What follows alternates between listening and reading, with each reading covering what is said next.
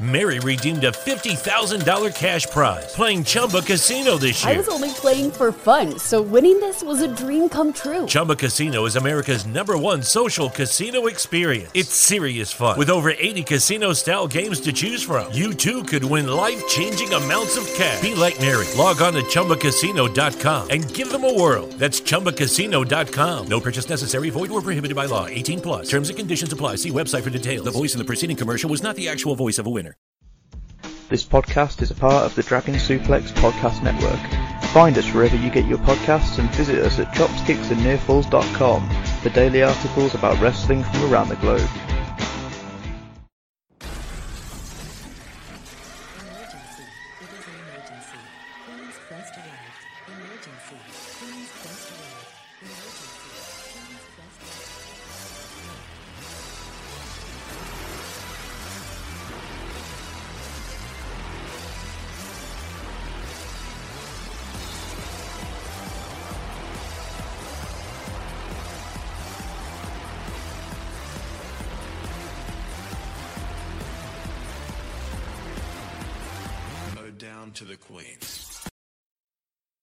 Hello, ladies, gentlemen, and everybody inside and outside of the gender spectrum, and welcome back to Stardom Quest, the best weekly Stardom podcast anywhere in the world. I'm as always Alex, and I am joined by Dylan. Hi, Dylan. Hi, Alex. Hi, guys. A man named Hunter Hearst Helmsley is ruining my life. He's out to get me. Uh, so that's that's great right now. I, I I love that for me. Um, yeah, welcome back to Stardom Quest, the best Stardom podcast in the world, in the biz, in everything. Um, we didn't realize this. We're like very close to our two year anniversary. Um, in fact, we should have realized this because our hundredth episode was like you know a week ago, so it would have made sense that's close to the uh, two year anniversary. It doesn't matter. Um, excited for that. And yeah, we, we've been at this for a while. We know what we're talking about, but we still don't because we're still psychopaths. So let's get into it. Hell yeah! All right, so there's a lot of news from Stardom because they had a quite a busy week. Uh, the first thing was that there was a business strategy presentation thing on the 29th. Uh, during that, Stardom announced that um, their sales had basically doubled between 2021 and 2022. So I assume sales is a translation of like revenue. So their Yeah. revenue doubled from 2021, which is crazy. Um, There was an exact metric that I feel like Kidani mentioned a couple weeks ago that it, it went from like uh, 500,000 revenue to like 1.2 million, like yeah. uh, something like that in in US dollars, not yen. Uh, I, again, don't quote me on that. I saw a tweet about it that Kidani was was mentioning uh, that they really have done a lot. So yeah, they're they're doing a lot of good stuff in revenue talk at least. Very much so. And their goal for next year is to increase it by another half. So they're attempting to go from from what they are to to fifty percent higher, which is an ambitious goal. They, I mean, they doubled last year's, so it's not outside the realm of possibilities. Um, the other bits there were that they're hoping to uh, continue putting big matches on in kind of rural areas and, and increase their television pro- uh, presence. So kind of pretty standard stuff. Um, but obviously, you know, that's why they're they announce a they announced a pay per view for early November. Yeah. In Third, I believe. yeah, where was it though? Because it's not a normal spot, isn't it? Uh, I'm gonna be honest. I'm trying to remember who was on the the picture because they like to do that. Uh, like with somebody at home. Wait, they don't even have it on the schedule yet. Yeah, I have no idea. Lovely. Okay. Well, they announced a pay per view for November that's definitely a bit out there, um, and it just shows that you know they are going to keep on putting pay per views outside of Tokyo because they really want to grow nationally, um, and obviously they also want to uh, keep their their television presence going, which is is the key to growth. Really, uh, they bragged at the presentation about having the first ever two day women's wrestling stint at the Ryogoku, which I mean obviously that's that's fair. Uh, COVID attendances kind of allow you to do that without losing all of your money, but hey, you know, go off. Um, they bragged about YouTube subscribers. Apparently, they're like the best in Japan for getting views, which makes sense. And I know we talked about it at one point where they they pushed uh, YouTube very well, and they were uh, making YouTube shorts and stuff when the Yeah, I don't know if that was broken. I don't know if you saw this. Uh, they re-uploaded the uh, Maika looking at Mina's boobs segment like five times on Shorts. Like they just like uh, did it again. They were just like, "Hey, remember this? Isn't this funny?" Um, so that probably netted them a, a few thousand dollars. Just easy clap like that. Yeah, that's, that's, pretty amazing. Um, but you know, good on them. Uh, we Are Stardom has grown again. Apparently, it's now on 11 different stations, and there's three different nationwide distribution services for it, which is It's big for Sai. Kamitani, who was also Stardom. very much so. Uh, it's going to start broadcasting on TV. Aichi. I don't know how. I, I don't know how big that is, but obviously, if you're on TV in Aichi, then you're probably you know going to have a um, a growing fan base there, and they are running Aichi a lot. That's where the Stardom Yeah, Stardom pay per view is. So it's definitely an area that they're targeting. So you know, getting local TV is obviously a good good thing for them. It's also where Tam's from. So it's also where she Ooh. wanted to have the double title match at. Yeah. Um, is Aichi specifically, but yeah, it just means Nagoya is gonna watch them more, like just more likely. So that, that's probably that is actually a pretty big deal because Aichi's pretty big. Now I think about it. Yeah, definitely. Um, they're going to be uh, collaborating more with New Japan Strong Spirits. I don't know how popular New Japan Strong Spirits is. It's like a card collecting app where you collect Yes. cards. It's a gacha game. Um, yeah, I believe they announced Syuri and Mayu for it at the Yes. Award shows, so they are going to continue integrating with that. And obviously, you know, I'm sure that's a you know something to help grow the the company a bit. Uh, Stardom is a tour bus now, the Stardom tour bus, which is I feel like is they've so needed fun. a tour bus for so many years. Because like yeah, I I just assumed they had one. Have they been Yeah. traveling this entire That's time? what I mean. Like, I mean, obviously, there's a lot of like trains. Like, a a lot of wrestlers take trains, but I remember like there are many stories about them on the tour bus, the tour bus, quote unquote. And there's videos of them hanging out in the tour bus. Uh, shout Mandy Leon for that one.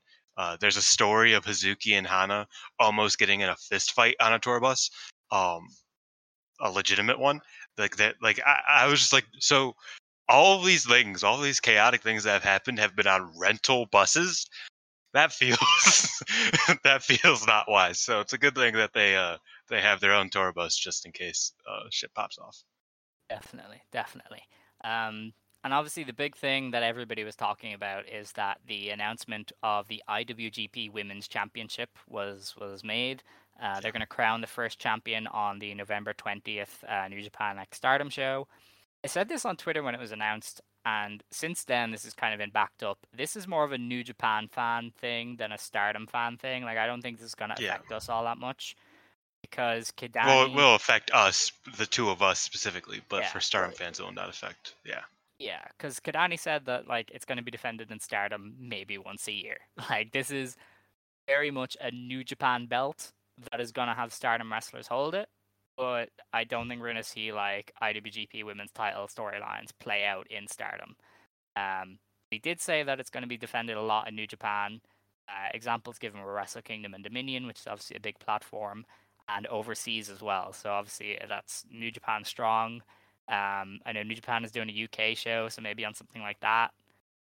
So this is this is very much an international belt, it would seem, uh, or even just a New Japan and international belt. So talk about the fuck the SWA belt. Yeah, honestly, uh, that's that's kind of dead in the water. But, but no, um, it from and I don't know if you saw this. Sorry to interrupt. You, you actually you can go ahead. I, I'm sure you were finishing your thought. Yeah, so there was a lot of talk about the IWGP Women's Championship because Hmm. obviously it's it's a big thing. Um, but like Sonny tweet at least three times, uh, this is not on par with the red or white belts. Like this is very much the tertiary championship. This is the IWGP US title level. Like this is Yeah, this is not going to be held by Utami or Giulia. No, it could be. right? I I could I could see it be held by Utami, but not by Giulia. Uh, Yeah. because I think Starlight Kid actually helped me understand what's going on the most, which is bizarre. Uh, she specifically said, "I haven't won the white or the red belt. Why the hell would I want to win the IWGP belt? Like, there's no Like that's that's not where I'm at in my career. So I imagine it's pretty much for people who won't win the white belt or red belt anytime ever, um, or people who already have. So that's why like prime contenders right now are Utami and Mayu. And Mayu even said she wants to be the first champion. Uh, she's the only person I- to come out and say that. So it's probably doesn't seem likely because if you're going to be going and heading off to New Japan Strong tapings, I feel like Utami is too important to them now to do that. Like it's just I don't know. To miss You know, shows. and I they will think- be repushing her soon. She's been on the back burner for enough. Like they are gonna get back to pushing Utami soon. So I don't know if you're gonna want her to miss time for New Japan Strong tapings. No, and I, I get that. I think uh, before the weekend, this sounded way more like likely that Utami could win it. And then the weekend, you kind of remember, oh, Utami's like, Utami's like, she could win the tournament. She probably won't because Giulia's there, but she could just uh, simply win the entire Yes. five star. Uh, and you kind of forget that um, until it just kind of hits you in the face. So I, I do think a week ago I was more like, oh, Utami could win it. Uh, realistically, the the IWGP belt. I mean, um, but now I'm more, and I have been the entire time. I think it'll probably just be Mayu, like Mayu be a double champion, quote unquote, and the championship will be defended in Stardom as the SWA belt. It'll be defended elsewhere as IWGP belt, and it'll just be like Syuri with the case uh, type of thing. Yeah, pro- possibly. Um, I I have I I like I just to talk about Mayu. I have the three my main three that I, I, I imagine it would be is Mayu number one, Tam number two, and Natsupoya three. Um, Natsupoi three is a weird one. it is, but it, I, I will elaborate, so don't worry. Um, Mayu at one obviously makes sense. She's, you know, she's their Tanahashi. She's the representative of the brand. Most foreign fans would know her, so I feel like if she was announced for a strong taping, people would be like, "Oh, cool, that's you know a Mayu match. That'd be pretty cool." So she makes sense as the first champion, and she's obviously done everything there is to do in Stardom. So why not let her, you know, miss the uh, the odd show to do this New Japan thing? Because you don't really desperately need her on all the shows because she's basically done everything. Um, Tam at number two, kind of, you know, she's obviously got the big PR push anytime Bushiroad does this stuff. I'm pretty sure she was involved in this presentation. She's always Yeah. kind of, whenever New Japan and Stardom work together, she's there. Um, and she's not going to win the red belt anytime soon, I imagine. And she's already won the white belt. So this belt would kind of be perfect to have her represent them on New Japan shows because I feel like her style as well. They probably think that'll get a lot of people invested. You know, she's she had the you know she had the match of the year voted by Japan Japanese fans last year. She had quite a few of them actually, so they're probably hoping that maybe New Japan fans will see that and go, "Oh, cool! I want to watch Tam in Stardom."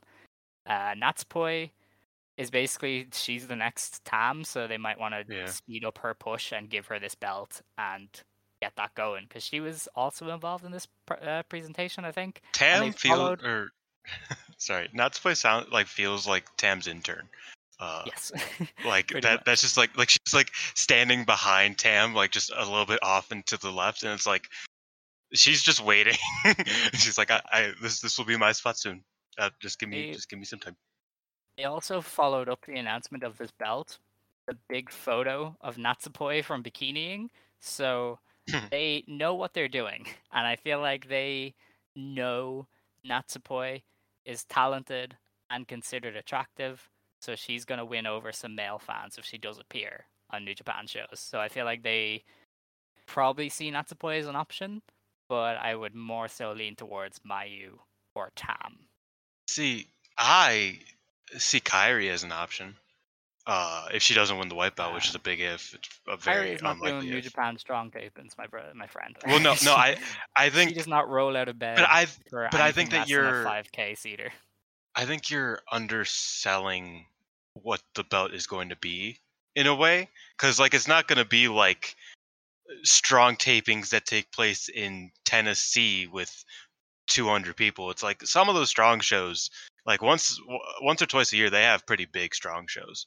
Um, and also, I think the quiet, like the silent letter in this is the the E, which is obviously AEW because they haven't they don't have a partnership with them yet, but it feels like everything is leading towards that. So I imagine that's like a silent but probable thing to happen, even though I'm not too excited for how well they're going to do that over um, in Tony Khan land. But I, I imagine that's also a, a part of it, a part of the IWGP. Because I mean, I was talking to Scott, and it's like this belt feels like it's made for Forbidden Door too. Like it feels like that's why you know, because everybody's like, why isn't there a a Joshi wrestler on Forbidden Door? And it's like, well, because there's no Joshi New Japan, and it's like, well, now there is, even though it's kind of scuffed in a weird way. Like I think that's part of why this was made It was to kind of get the New Japan partnership between Stardom to like open doors for them more than just to get them wrestling in the LA dojo in front of 20 people. You know what I mean? I don't know. I don't know. Because I, I really don't see part time Kairi wanting to fly out to America all that much. You know, she's got, obviously got her business. She barely rolls out of bed for stardom shows. Like, I don't know how, how much she's going to want to do that. Um, but I mean, she's not a bad choice, obviously. She's great. But I, I, I, I mostly see her winning the white belt, honestly. It's, it seems like it's made for her right now, um, which we'll obviously get into a bit more later. And that's pretty much everything from the presentation. There's a few small bits, like they have 4,000 fan club members and, and that kind of stuff. Uh, they didn't mention Stardom World subs, as far as I know, which I would be interested to know. Um, but you know, it's obviously At this point, they should just they should just give up on Stardom World. Like I know that sounds very like doomer of me, but like they just do not care. and like I don't pay for it, so I'm cool with it. But like I, you know, that's seven dollars for, you know, not a lot of Yeah. stuff, and a lot of Um, stuff late too. Like I like I don't know. They they, they need to figure out something with their production. Definitely. Apparently, next year is when they're going to be able to do a bit more with that. As Yeah, well, I've heard. 2023. Yeah, it's when the contract is up. Yeah, it was a it was a what? yeah. It was a five year con no four year contract. Yeah. Changed it in 2019. So I I was so upset when they changed eyes it. on that because I mean, I was, I mean, this is like Bushiroad isn't going to go. Oh well, New Japan has a good streaming service, so we don't need one for Stardom because uh, they're obviously going to see the benefits there. So I You know, we they will didn't- get a good sub next year. If We didn't get to the- the talk about it last week, and I don't want to talk about it too much this week because it doesn't matter. But uh, I, I did go on the Stardom Reddit, and a lot of Western fans seem to think that like the idea of Stardom doing anything to the benefit of international fans is ludicrous and shouldn't happen because it wouldn't make them money. And I just what? and then they they announced the IWGP title like three days later, and I was like, oh, that's crazy. They, they hate international fans so much that they're making an entire belt just to make other international fans aware of what they are. That's who would have thought? Wild. Um, but yeah, I, I imagine that that is a bigger opportunity than people let out to be. Um, because I mean, like in terms of international market, TJPW is lapping them at this point, uh, which isn't a lot, like because international market isn't the most important thing. But I don't know. I feel like Stardom's gonna want to have that monopoly hold over Joshi wrestling in some type of way, and just having it by viewership is the most, you know, beneficial way to do it. Yeah, That's I that's fine. That's a whole nother discussion. Yes, definitely. Um, so the the New Japan and Stardom show got a name. It's called Historic Crossover, which very very creative uh, guys. Also- Historic Crossover. The front row seats are like three thousand dollars. Fuck that. That's mad. Yeah, that show's gonna uh, make so much money. Yeah. My, my my friend was like, you could go to Wrestle Kingdom four times in like the first five rows and you would still be paying less than you would for this. That's mad. Yeah. Well, if the interest is there, then it's there. Um, keeping things rolling because we do have a lot that happened. Uh, Suzu Suzuki was pulled from the shows this past weekend. Uh, she herself announced that she'd she'd tested positive for COVID, so she was pulled from the shows. Uh, they are they didn't forfeit the matches. They've basically just um, they're gonna reschedule them. I know people were worried that they they uh, forfeit them, but I, I know they've said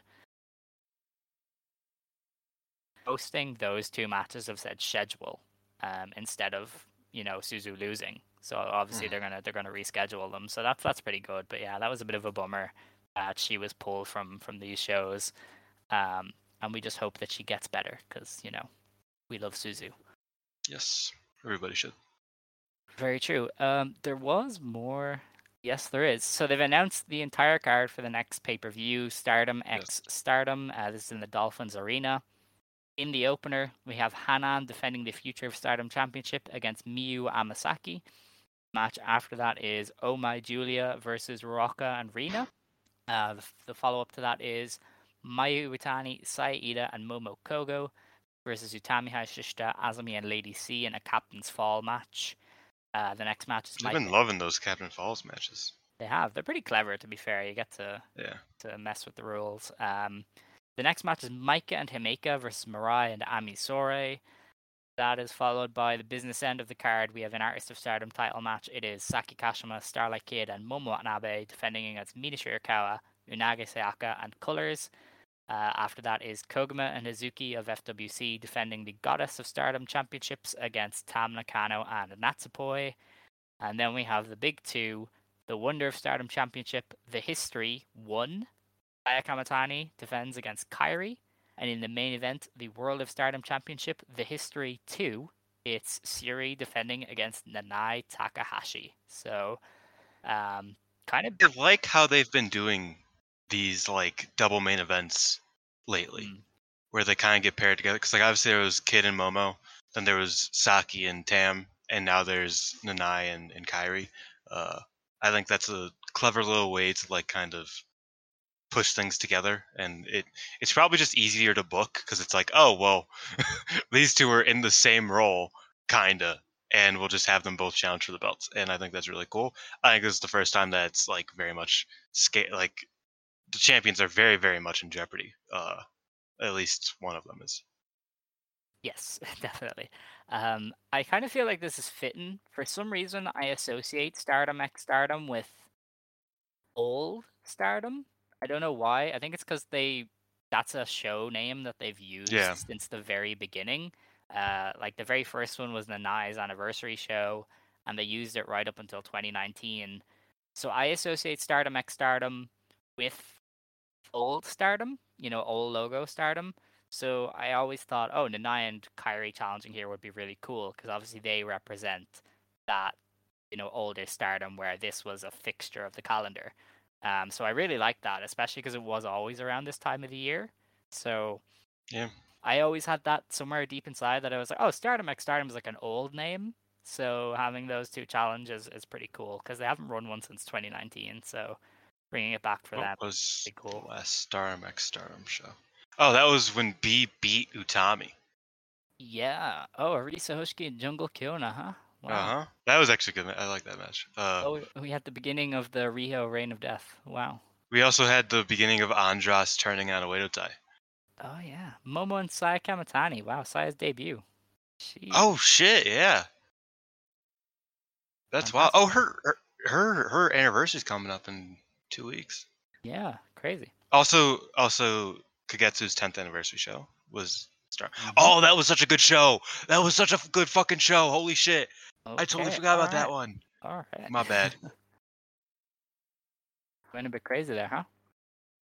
Dude, those Stardom X time. Yeah, yeah, he was going crazy. He was going crazy. Oh yeah. Oh, that was Utami's debut in 2018. Yeah, Wow. yeah. This is like a real landmark show. That's, that's That was cool. that was that was Mayu's challenge for Kagetsu. Mm. That was such a good match. That was one of my favorite matches between the two of them. Was that the match? No, that wasn't the one. She hunger or he hunger. Sorry. No, I was I was gonna say, was that the one where Arisa came back, announced her comeback? No, after? no, no, no, no, no, no. That the year This was no, because that was 2018. yeah. Arisa announced her comeback later in the year. Uh, this was this was after the match. Everybody came out like uh, Hazuki came out to like support Kagetsu. Uh, Momo because it was everybody was like, oh, I'm gonna. It was the Royal Rumble spot where it's like, oh, I'm gonna win the five star. No, I'm gonna Oh. win the five star. That that was that was the spot after that. Uh, oh, I see. Okay. and Kagetsu was like, "Y'all are losers. I'm simply going to win," and it was so awesome. He didn't, but it was cool. Who won the five star that year? Uh, Mayu? Mayu, Oh yeah. Yeah. Okay. All right. Um, all right. Momo. Oh yes, yes. Okay. So, um, now that we have our strip our trip down memory lane finished, uh, I don't think there's any other news from Stardom. Um, we've we've kind of covered everything. So we are on to the review section. We have Woo. two shows to review, two fantastic shows. Uh, the first of which was on July 30th. This was the opening day of the five star Grand Prix. This was an Ota Ward gymnasium. They did 1,527 fans for the show. Um, in the opener, we had the gauntlet tag. Um, oh boy, this translation is really bad. Oh, um, Hello? so some somebody was in it, uh, and then uh, it, and they lost to Ruaka versus Rina. Um, Mhm, and then there was Koguma and Hanan, yes, uh, and then there was Tam and Natsupoi, right. and then there was Death and Kid. No, there was Momo and Saki, and then there was Death and Kid, and the, the Right. that's the people who were in it, and also some. I imagine some Queen's class members early. Yes. So Tam and Poi basically like ran through everybody. um, much. Yeah. The translation is really bad. Uh, so to me, the opener is South and Summer of Ryukyu beating That's Amasaki, yeah. Mitsuyoshi, and Hinan. Um, and Natsupoi is just summary. So that's it's so funny how many people's names are summer, like just are just summer. Like they're not Rina, usually that like uh, like every all of the like I don't know, it's just funny uh, that the kanji for summer is so uh, Very much so. Um, but that was that was our opener. That was the dark match. We got straight into then the. That was uh, the only like non notable match, honestly. I think the rest of them were pretty yes. pretty good, honestly. Uh, so the opening match then of the actual show was a Red Stars block match. It was Mm-mm, Mai Sakurai. We gotta talk about the intro ceremony, brother. No, we don't. It wasn't as good Yes, as we do. last year's. It wasn't, but I thought it was really cute. They they were all wearing kimonos and yukatas. I thought it looked great. It was cool, but like while I was watching it, I was like, dude, there is so much show to watch. I need this to hurry up, please. Yeah. Um, and they were all dressed up, all pretty and stuff. They had all their makeup on, and I thought it was really funny because I was like, oh, Momokogo and my Sakura have to change out of this in like a minute and a half before they have to get out here. Yeah. Um, and I just like I was just like imagining them just fucking just having to like rush all that shit, and I was like, damn, those those poor girls, they are really struggling probably. Um, but yeah, it, it was a, it was a cool little ceremony. Um, shout out Maika one time. Okay. All right. Yeah. All right. So the opener of the show was Mai Sakurai beating Momo Kohgo in Red Stars block action. Uh, Mai Sakurai won in just under six minutes. Um, this is a pretty good match. A lot of uh, just in- intensity and, and energy, you know, because obviously Mai and Momo have been paired off a lot, so they were able to just play off that. They just went at it and then brought it home before things got too long. Yeah, this is exactly what I wanted out of out of this type of match. Yes, yeah, better than it probably could have and or, or even should have been. So fair play to both of them. Um, what was that notification? I do not know.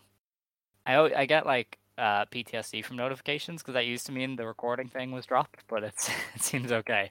Um, the next match Yeah, I, was oh wait, oh wait. One one little thing is that I thought that after the match, them keeping the heat and beating the shit out of each other until Hanan had to like throw them out of the ring, basically, was really dope.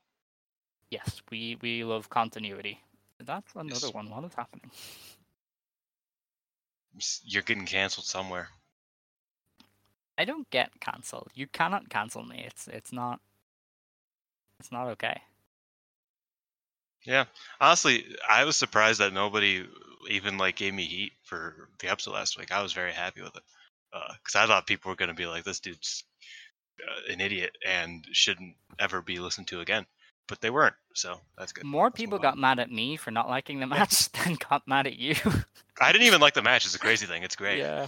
was- I thought I thought the match the match kind of ended poorly, and I thought Yeah. it brought up the match made it worse. But yeah, I mean, you know, I'm just I'm just that charming, brother. Sure, sure thing. All right. Um, so the next match was Blue Stars block action. Ami Sourei beats Saya Iida in eight minutes with a spinning brainbuster. Uh, this was exactly what you would have thought it was. Hoss stuff. Uh, I thought it was really good. Iida bumped her ass off for Ami. Ami Yeah. chopped her. It was, you know, it was cool stuff. I think Iida brings the best out of both of the Kyokas, like more than anybody else, uh, consistently. Because this match was really good. I liked it a lot. Iida on both of these shows actually got to lock in the Nagata lock in front of Yuji Nagata, who was on commentary. Um, and I thought that was a, a cute little couple moments that she did here, and then she did like the full one the next day. Uh, and yeah, I- Iida just bumped her bumped her ass off for Ami. I thought it was great. He- I think the, the thing about these shows is that a lot of people like just reminded me how great they are Yeah. In certain situations. You know, because like obviously we've watched a lot of Stardom, and we've seen a lot of wrestlers do good and do bad. Um, because sometimes they care, sometimes they don't, sometimes they aren't feeling it, whatever. And I think on these two shows, it reminded me like, oh, these wrestlers at their like peak of like care are just insane. Like most of them are. Uh, and I think that's what Iida kind of showed me on these two days, especially here, because she just bumped her ass off. Definitely. Um, the match after that then was Red Stars block action. Saki beat Unagi Sayaka in just under in just over nine minutes with a Wild Buster. Um, somehow, some way, I have not watched this. I watched this Really? show. I, I was watching this show, and I missed it. And I kept saying, "Oh, I'm gonna go back and watch that match because obviously, you know, I want to watch everything." And it continued to blank from my mind, so I've not yet seen this because it keeps on slipping from memory. So I'm gonna rely on you here. Yeah, I've seen I've seen different differing opinions. If you're a fan of big boots, Mhm. you'll like this one Mm, because like the majority of this match was them just trading big boots, like trying to throw as as big of a boot as they possibly can at each other. Um, and I thought that was cool. At one point, Unagi hit an axe kick that was so stiff that Nagata like popped for it. He was like, "Oh, oh, okay."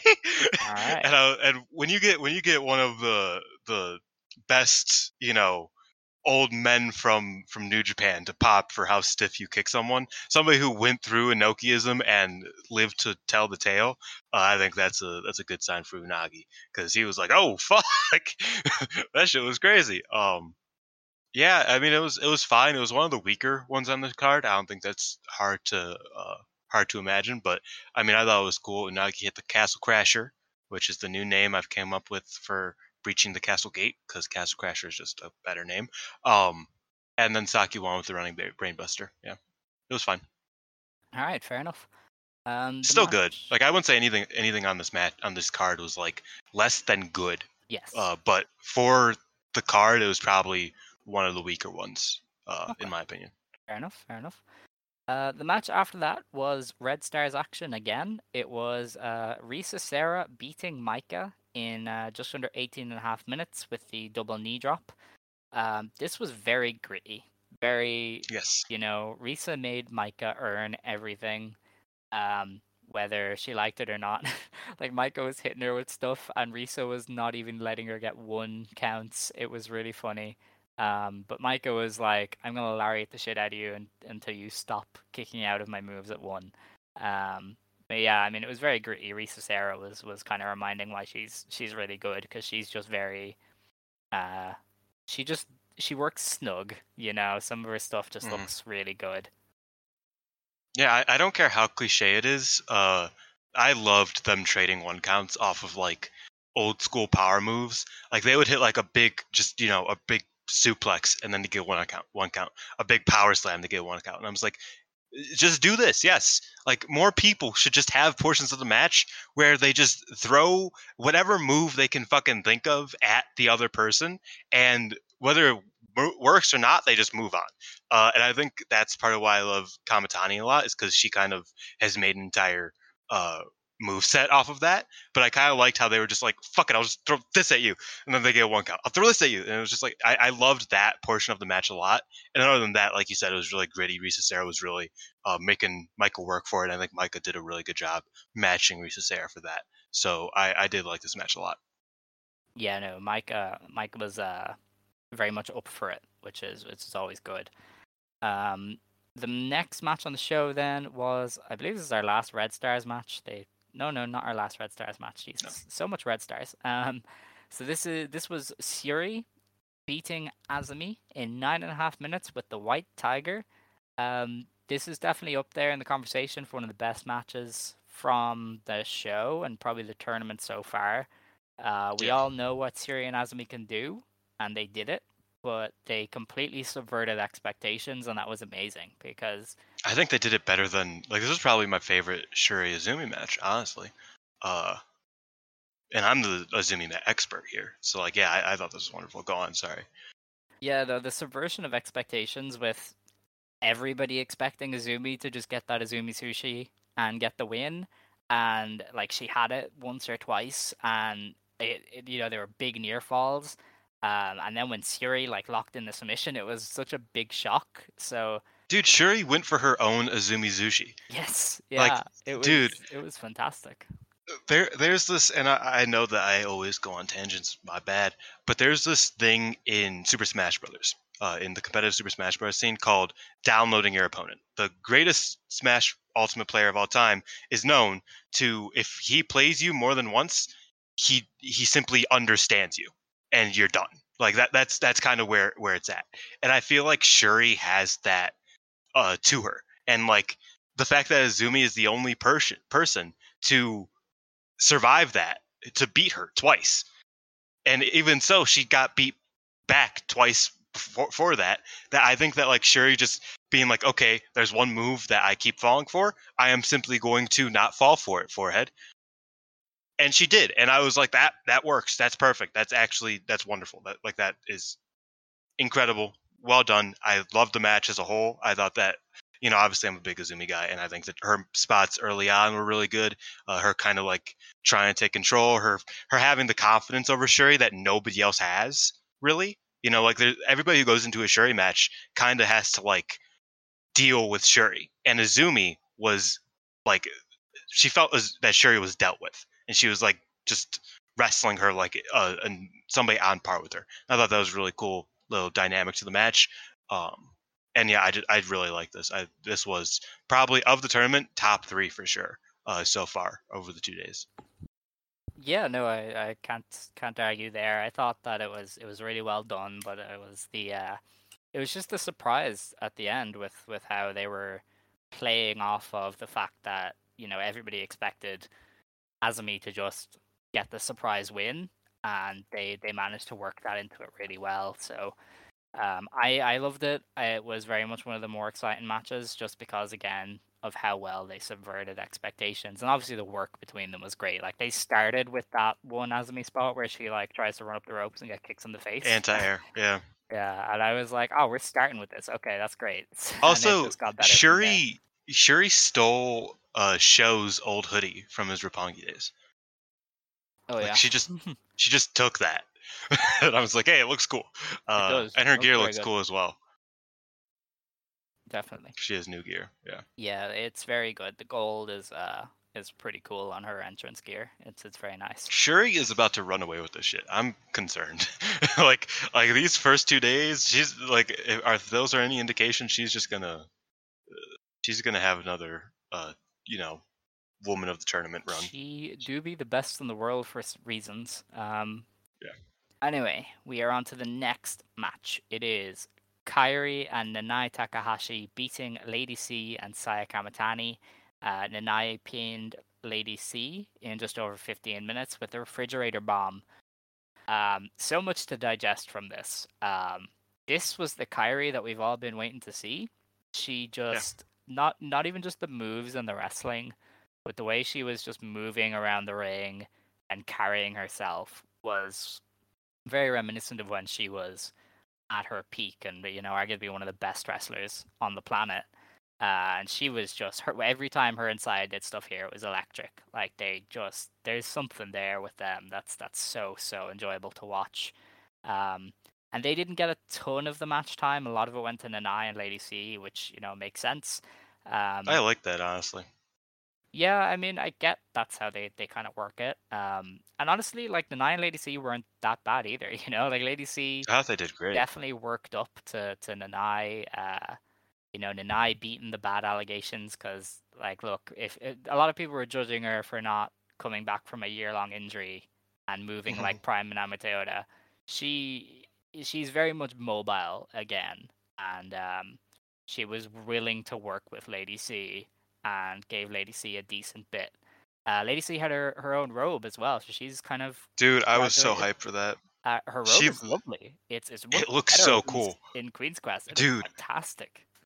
I finally feel like like obviously Lacey in Queen's Quest is still a bit of an odd fit. I finally feel like she like belongs there. Not Mm. just because of the road, but I also think just because of this match.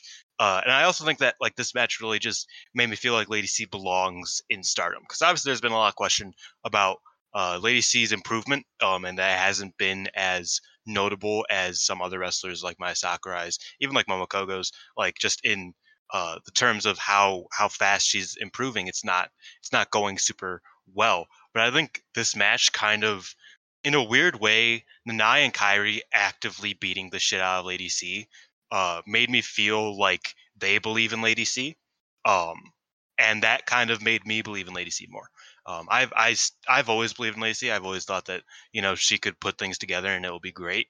Uh, but she has been slipping up a, lot more lately than she she has been delivering, and I think this match kind of made me feel like you know what, Nanae and Kairi beat the shit out of her and she took it, and she took it like a champ, and she was still she was still standing after the match, you know, yelling at them and shit. And I was like, you know what, that uh, that's kind of the proof I need that Lady C belongs uh, where she's at, and she she's definitely more than people give her credit for. And I think she will continue to progress uh, more. And I think this match kind of uh, just reinvigorated my love for Lady C in that way. Along with obviously, I mean, Nanae is great. Kairi is this was Kairi's best match since her comeback.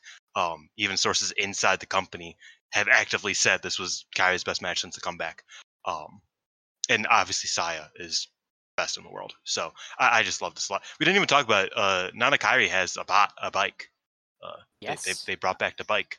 I, I, I hope uh, Nanae never wears that fit again because it was terrible. But I appreciate the effort. the backwards cap. Listen, honey, accept your age. It's not happening. Just you don't have to do it. Um, yeah, I mean, I enjoyed I enjoyed the entrance and the presentation. Um, and yeah, they they did a lot for for uh, Saya and Lady C. Uh, I think the post match did more to hurt Saya than getting punked in the match by uh, Well, I. I- I don't in a way, in a way. Um, but yeah, they definitely gave a lot to, to Saya and, and, and Lady C, and it's a it's a pretty decent use of two company legends, you know, to, to elevate these kind of newer folks. You know, obviously Lady C is still in the undercard, so she was never gonna, you know, fend off Nanae. Uh, but Nanae definitely gave her more than she had to, which is is you know pretty fair. Um, Yeah. And then we get into the post match because it was a good bit that happened here. And Nanae got on the microphone yes, there was. and she called out Syuri, and they Mhm. agreed to have a, a title match, which we we had, we kind of knew was coming when Syuri was like, "Oh, I have a challenger in mind for Stardom X Stardom," and we were like, "Oh, Nanae, obviously." Um, so they Yeah. made that official. Uh, and Nanae said her line. She was like, "Ah, yes, you have you got passion? Do you have the passion to beat me? You know, popping for that passion." Shouts out line." passion. Hell yeah, shout out. Um, and then it was Kairi's turn, and Kairi was like, "Listen, I've been waiting long enough. Um, g- give me my white belt match." And Saya, What did Saya say? Because I saw what she did, but I don't know what she said. Do you? Is there any translation on that? um, so it was like the white belt. Um, I'm, I, I think I'm still an inexperienced champion, but I'm gonna do everything I can right now. Uh, I've defended eight times, and I'm on par with the number that you did it. So I guess she was just like, I, I'm gonna defend it. I know I'm not experienced, but I'm gonna defend it, or something like that. It was, yeah. Um, She was crying a lot. she was in tears. I was like, "What? What happened?" um, but yeah, Kairi's promo was pretty long, but essentially she was just like, "Yeah, listen, I want, I want the white belt match. Like, I've, I, I want the the belt. You know, it's it's been five years since I had the belt, and it's calling to me. So, uh, she challenged Saya, and obviously that's made for Stardom X Stardom. Um, there was a Oh, we did. You didn't. One thing about the deny challenge is that she fucking jumped Syuri and stiffed her so hard I flinched. Like straight, like she just fucking whacked her. I was like, oh fuck, because I was not expecting it at all. and then uh, big bodyguard Ami comes in and tries to stop her, and she just fucking stiffs the shit out of her too. Cause ain't no bodyguard strong enough for for the passion, brother. Yeah, that was so strange. I Dude, it was wild. She was like I was like, damn, like like there's heat there. like why does it feel like there's heat? Like she just just out of fucking nowhere just just fucking wailed on her. I was like, okay, damn. Like I get your your old school, but that's a bit much. Definitely, yeah. It's a post match promo. Like you ain't even supposed to do stuff like that. Listen, this is the way of the passion. Yeah. That's true. That's true. But yeah, I Things got The- the- strange. What was the si- Kairi yeah. doing? Like, what? Kairi is so strange because she yeah. she went to like slap Saya, stopped. She's done that. Like that's her jiggled thing now. cheeks, Jiggled Saya's cheeks, made her smile, and then walked off. And I was like, "What is? Yeah. What is happening?" I, and I was like, I was like, Saya, you should punch her in the throat right now. That's what you should do. is punch her in the throat. Um, cause like I don't know, like I and I I kind of tweeted about this, and obviously this is like uh, we'll, we'll talk about this when the match is coming up. But I really want Saya to like work like stiffer in this match. I want her to go up to that level and not Kairi to go down to and not to say that Saya is even in her modern iteration worse than Kairi in any way. Uh but or at least modern, you know what I mean. Uh not you get what I mean. Uh but I think that like Saya bringing that like fight to her, the the old school, you know, the they came for stiff mentality. I think that that's why I won out of that match and Mm. I was kind of like Kairi is just punking her. She cannot allow this to happen. Uh but she did. So yeah, I kind of yeah. worry now that if you have Kairi beat Saya, it's Saya looks kind of like a dweeb. Kinda, yeah, because she's not fighting back at all. Like Kairi could have promo and she was in tears on the ground, and I'm like, you're the white belt champion, man. Like you, you stand your ground a little bit. Uh, I yeah, I think that's why the match is very important. mhm. Um, because I don't think that's a bad thing. Because like I, I think that like Saya being very passionate about this and feeling very strongly about it is very important. Like I think that's like that's the sell of this white belt, whether we like it or not, is like the uh the emotional attachment that a, ch- a champion gets to it. Because like Syuri doesn't have this emotional attach- attachment to the red belt. She has the red belt, and that's her proof that she is the world champion. She's the best in the world. Blah blah blah. Saya has like an emotional attachment to the white belt to the point where it's like without it, she will feel lost, just like Tam did, just like Giulia did for a bit, just like uh, everybody basically, just like Momo did back in the day. Like that's just always been kind of what the white belt means. So I think that her crying and like bawling her eyes out over this is v- very much fitting. Uh, but she needs to like kick the shit out of Kairi, even if she loses. She needs to kick Yeah, the shit out of her. yeah, like you not, not let herself get walked over or anything. Yeah, Um, she needs to. She not not literally, but she needs to make her bleed, type of thing.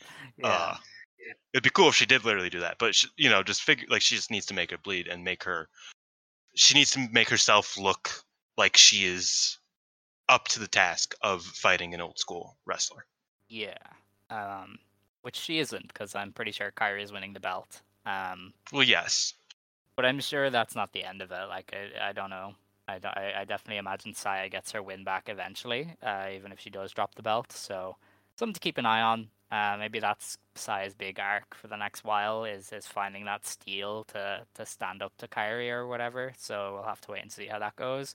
Um, one of the things in the post match prom uh, comments was that uh, Kairi mentioned the goddess champions, and I was like, are they are they gonna do like Nana Kairi against the goddess champs at some point? But I, I don't. Know. That'd be know. fun. I don't know if Unfortunately- use one of Unfortunately, if that happens, it would be Tam and Natsupoi going to a draw with Nana Kairi. Uh, yeah, I uh, unless we belt up Nana Kairi. um, Who says no? uh, me, who beats them? Nobody beats them. Um, I don't know. Might beat them with somebody, I guess. Team 200 kg is gonna beat them. Hell yeah. That's what's gonna happen. Um, but yeah, I just I thought that was interesting. I don't think they like challenged or anything, but they did mention the goddess titles, which is is interesting. Um, after that though, we got back to tournament action. Uh, we had a Blue Stars block match. It was Mirai beating Mayu Iwatani in uh, just under 13 minutes with the Miramari shock.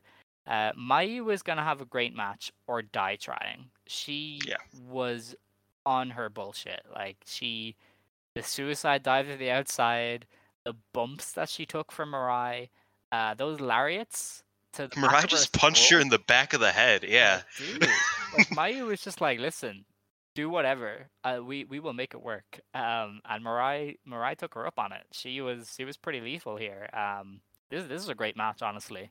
I was I was watching this like, dude, she has 11 more tournament matches. She needs to calm the fuck down. Oh, Yeah.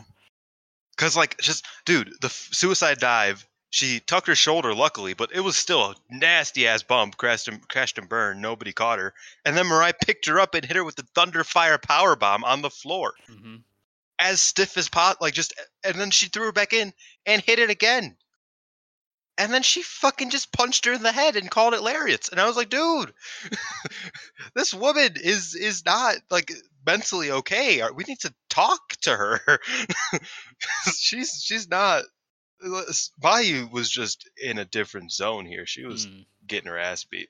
Uh, I was getting concerned, and I, I like.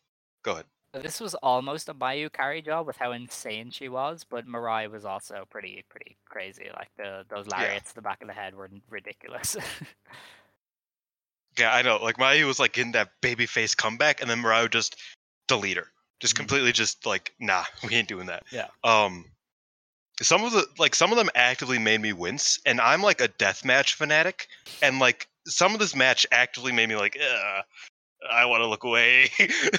uh just cause like I was like, Mayu is too like willing to say like she's too close to retirement. She isn't actively close to retirement if it you know, like but like she's too like willing to retire for her to get her ass beat this bad that I was like this this is scary. um and I do like we didn't talk about it, the 15 minute time limit has actively made so many of these matches better than they would be with the 20 minute. Um I think this one especially cuz things heated up and there was like I don't know like how long this go? I I feel like it was less than a minute uh until oh no, it was 12:51. Uh, that's actually a lot shorter than I thought it was.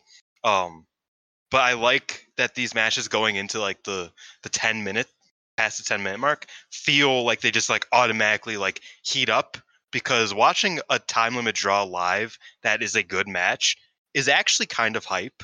And I hate to say that because I don't want them to do it in, in that much, but like when it's like a 15 minute draw, watching it live is usually pretty hype. Uh, because it's like, oh, is it gonna is it gonna end or not? And that they did that, they teased that in a lot of these matches on these first two days, and I loved it. So none of them actually went to a draw, and I was like, they always kind of had me wondering because it's like, oh, is are they gonna win in time? And then they do, and I, I think that was really really Yeah. great. It made a lot of these matches better, including this one, because it's like, oh shit, Mirai just won. It's like, does she have time? She did, and then she won. It, really good match. Yeah, no, that was a great match. Uh, and the match after it was also great. Uh, Himeka Yes. beat Utami Hayashishita in Red Stars block action. Uh, Himeka won with a running power bomb in just under 11 minutes. Um, Concussion bomb. I- mean, this this is the match we've been waiting for for so long, and they, Yeah. they delivered on it. You know, they just did the Haas stuff. Um, both of them were up for it, and then Himeka got a, a pretty surprising win. Uh, with the the I, running I called it. Um, yeah, I was gonna say I I think we had you had talked me into her winning on the the preview, um, and but it was still a surprise to see happen like unfold. Um, but yeah, this was a, a very good Haas match. Uh, everything you could have wanted from these two, and and I, I enjoyed it a lot.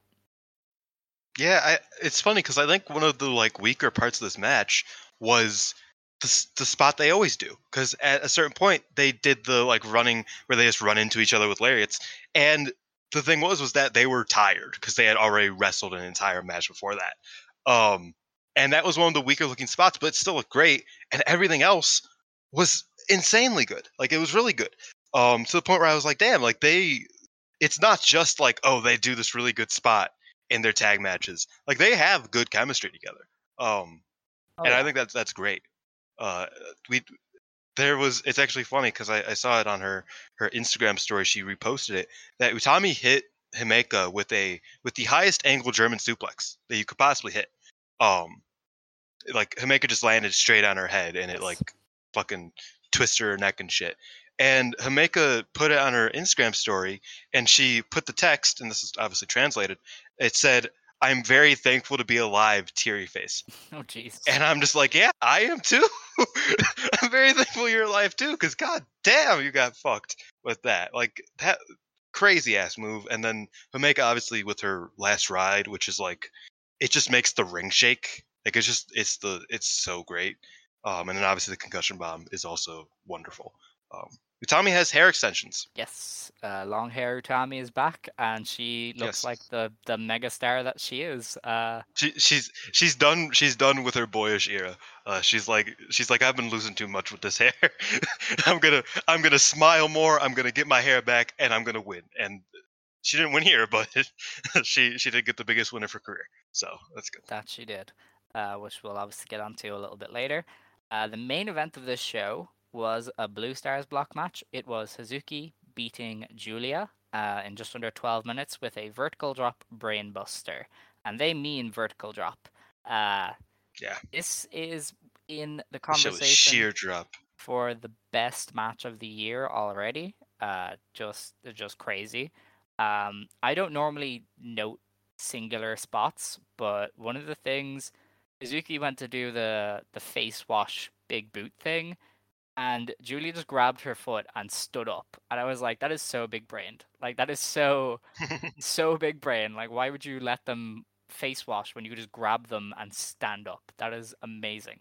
Um, but I've had two people say this to me, and I don't know if uh, anybody said it to you. Uh, Maybe they have. Um, but Scott said it first. Uh, friend of the show, Scott, third man Scott, and then James Carlin said it. Uh, the monthly Puroresu guy. Uh, Mm. They said this reminded them a lot of Giulia versus Hannah, and I very much get it. I completely. I can see it. there was a lot of similarities. Um, so that's kind of the tier of match we're talking here, like that level of intensity and violence and creativity. And the finish was one of the best things I've ever seen because Hazuki just out of nowhere just headbutt, drops her with the Hazuki driver, picks her up, drops her on her head, and wins. And so often when wrestlers do those death combos, they they they, they kick out like the other person kicks out because the crowd is gonna go oh my god. And that that usually to me is like all right yeah cool what are we doing here? Like if this death combo isn't putting them away what the hell are we doing but Hazuki simply Yeah. won with that she did this, these emphatic Dude, combo to end the match and I'm like more matches need to do that where somebody just murders somebody and they win it was so great I I feel like this is one of those cases where I am willingly getting worked. This match made me feel like, holy shit, Hazuki has a shot. She isn't gonna win this tournament, but she has way more of a shot than I even thought she did. Uh, and I'm a huge Hazuki fan, but I was like, she wrestled like a fucking main eventer here. You know, like she she fucking er, she deserved her spot. It was a great match. Um, she threw as much as she could. Uh, except for the shooting star press Hazuki please try again i know you could do it um like it was just so good i mean the match like usually Giulia is hit or miss when they go up to the to the stage because sometimes they'll just like do like a move and then they'll walk back and i'll be like oh okay that was that was a wasted three minutes but okay this time she just fucking like bailed down the stairs like Hazuki just pushed her down a flight of stairs and she just like like it wasn't like a Mayu roll where it's like, oh, that's funny. She like fucking like fell down the stairs, like like a- actually fell down the stairs. Like she looked like she was just she wasn't selling. She just actually got fucked up, getting thrown down a flight of stairs. Um, and I thought that was great. I mean, she fucking headbutted the ring post, cause Yes. why not? You know, like it. It just felt like they were just actually like trying to hurt each other. It's like, no, I'm I'm I'm not trying to win a match. I'm trying to hurt you. I'm trying to end this now. Uh and I think it's it's fitting that, you know, a few years after Hazuki tweeted out, they want me to lose to Giulia, so I'll lose to Giulia. Hazuki beats Giulia on possibly the way to Giulia's biggest career moment, uh, which is still how it looks. It still looks like Giulia's gonna win the tournament, but I'd like that Hazuki, like the full circle moment of Hazuki finally beating Giulia, uh, even if Giulia still is the winner at the end of the tournament, feels very meaningful and it feels earned. You know. Yeah, no, they definitely put uh, Giulia behind the eight ball, but like she walks out there, Giulia the braids. Giulia actually liked my tweet Oh, uh, that she's said that made it. Yeah, she she liked my tweet that said, uh, "I can't wait for Hazuki to say I'm going to lose to Giulia again." and I was like, "Uh, she liked it. That means that she at least tr- Google translated it and saw it. That's funny. That's funny. Just the thought of that. But yeah, I, I love this a lot. Yeah, it was it was a fantastic match and a very surprising result because I was watching this live and I I didn't expect Hazuki winning because I expected Neither did I. Giulia to drop points against Mirai and I was like, well, they're not gonna have her go 0 and 2.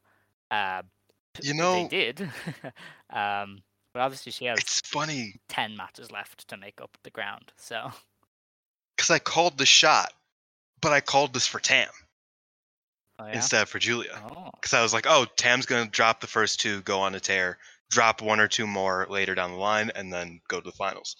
Uh, but I was adamant that Tam was going to drop her first two, but it ended up being Giulia.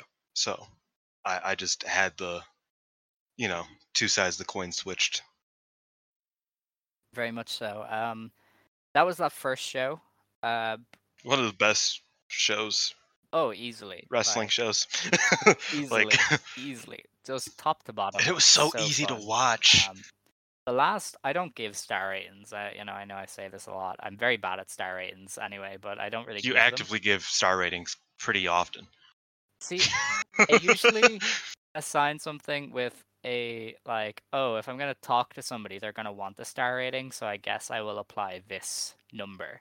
But I don't like to do it. um, but like, if I had to, I would say at least all of the last four matches here would be like four ish plus, right? oh wow. Like Yeah. the Kairi tag would be around four. Uh, Syuri and Azumi way way above four. Uh, Utami and Himeka, yeah, definitely four. And then the main event obviously is a match of the year. So I mean, whatever. Yeah, I mean, I, I, my my metric, as many people know, is out of ten, and basically it's out of nine because I haven't given a ten out of ten yet because I'm one of those stingy fucks. Uh, I I gave all of them sevens or eights, which are pretty big. Uh, the only one I gave seven to was was uh was Mayu and Mirai. Uh, and the rest were eights. So yeah, uh, past that Azumi Syuri match, it was just all killer, no filler. Very much so. Um, yeah, definitely one of the better Stardom shows I've ever seen. Anyway, uh, very good stuff. Yep. uh, the next show to review was on uh, July 31st. Uh, this is obviously day two of the GP. Uh, this was also an Ota Ward gymnasium, and they did 1,323 fans. Um, so, I mean, this speaks to Stardom establishing these first two days as a big deal because uh, I know uh, Bowling JD quote tweeted me when I announced the attendance or when I, when I got the attendance, um, and he was saying that like last year's first two days did about 700 each day at the Yokohama Budokan, and this year they were both like around 1400, and that's a lot higher than it was for the year before. So like the growth in how many people are attending those first two days is massive, and it speaks to how well Stardom has established the GP as like a big tentpole event, and these first two days are a big thing. Um, because I don't know the number off by hand, but the first ever five star Grand Prix it was only five shows long, but I'm pretty sure it only sold about like two thousand tickets in total, which is obviously like four hundred per show, which is very good. Um, but in the first two days alone, this one sold like twenty eight hundred, which is just insane. Yeah, I mean, it, it's it's great to see. I mean, everybody kind of shows up on these first two days, Mhm. uh, more than pretty much any other day of the year. Uh, I've I've noticed. Um, I mean, like last year, you look at both of Mai's matches with Giulia and Momo; those were two match of the year contenders in their own right. Uh, I mean, they may not have ended up like that, but they were incredible matches, and everybody just kind of delivered uh, as much as they could last year, and they they continue to do so this year. I thought that, uh, especially day one, like we said, one of the better Stardom shows like ever Mhm. that I've, I've seen. You know, so uh, this this show, the second one had a had a dip, but I think it the last two matches especially Yeah. fully brought that back. Uh, and I think that's that's great. Definitely. Um, somewhere in there on day one, I think they announced the Goddess Tag League, uh, the, the dates. It Mm. starts in, I think it's the 23rd of October, and it runs Yeah. until early December. So it's, it's December fourth. I believe. Yeah, so that's the uh, the Tag League. So They are not stopping. no, they never do. Um, so they have a pay per view sometime in early November, uh, during Tag League. So I I imagine the first IWGP defense will be at Wrestle Kingdom. Because like obviously somebody wins it in November, but like I don't think Yeah, like unless they yeah. go over in December, which wouldn't make sense because I mean Wrestle Kingdom is where you want the match to be more than you want it to be on some random show in December. Yeah. So if they're only going to do a few a year, uh, I imagine they don't do it back to back. Um, so yeah, that unless uh, like I said, unless like Kyrie wins it or something stupid, you know, like somebody who doesn't have to be in tag league um, wins it and can do whatever with it. But yeah, uh, I'm excited for tag league. Actually, I'm very excited. Um, but I'm also concerned because I want my girls FWC to. to okay, sorry. Alright, You know, it, Yes. it doesn't matter. Okay. It doesn't matter. All right. Um, so the opener of this show um, had Mai Sakurai and Maika putting another gauntlet tag. Um, there's you know there's a few stragglers in there. Um, Azumi and Miyu was the other team. Ha- Hazuki and Hanan, uh, Ruaka and Rina, and then Hina and Lady C were, were all in there. I didn't. I didn't see this match, so it felt like the show just didn't have any wrestlers on it, like the main show. Yeah. So I was like, damn, like I like because like I like I didn't really realize it until I was like in the middle of watching. I was like, I have I didn't see anybody wrestle on the show. No. Like I didn't see Azumi or Hazuki or you know, like you know what I mean. Like I was like, that's that's crazy. To be fair, that was a dark match, so technically Yeah. weren't on it. Um, yeah, it was. They, it was. This was also a really early show. Uh, yes. it started at like 11:45 p.m. for me. Um, so I I was you know I I usually am not ready to watch uh, Japanese wrestling until after midnight. So I I just was late. Fair enough. Um, the opening show, match of the show then was a Red Stars block match. Uh, Koguma beat Momo Kohgo in six and a half minutes with a uh, her signature roll up.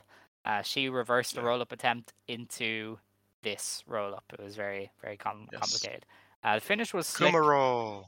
Finish was slick, but the match itself was was pretty uninspiring. Just you know, solid. Yeah, I mean I like up to this point it was probably the weakest uh, tournament match overall. Mhm. Uh, I think it kind of gets outdone Yes. uh, two matches later. but I, I I thought this was this was it was fine, but like it was definitely like Momo Kohgo getting beat up and then getting a little bit of offense and then getting rolled up. You know, like Yeah. that that was kind of just how it went. Also, Koguma tripped up the stairs when she was leaving, yeah. and everybody laughed. Uh, And she's like, "Kuma!" and she walks away. We love Koguma. Uh, Yeah. The match after that then was Mina Shirakawa beating Momo Watanabe in just under 11 minutes with the Glamorous Collection. Mina, you called this like a long time ago. I Um, called this like nine months yeah. ago. Yeah, um, this was surprisingly good. Um, I don't think it's surprising anymore. well, okay. yeah, I- I think- But it, no, I think I it started. go ahead, go ahead, it go ahead. started trending downwards when uh, she tossed Mina outside and Oedo Tai was just stomping on her. Um, Oh, yeah. After she attacked before the bell, I was like, oh, they're going to do heel shit. Um, but then Momo just like kicked the shit out of Mina.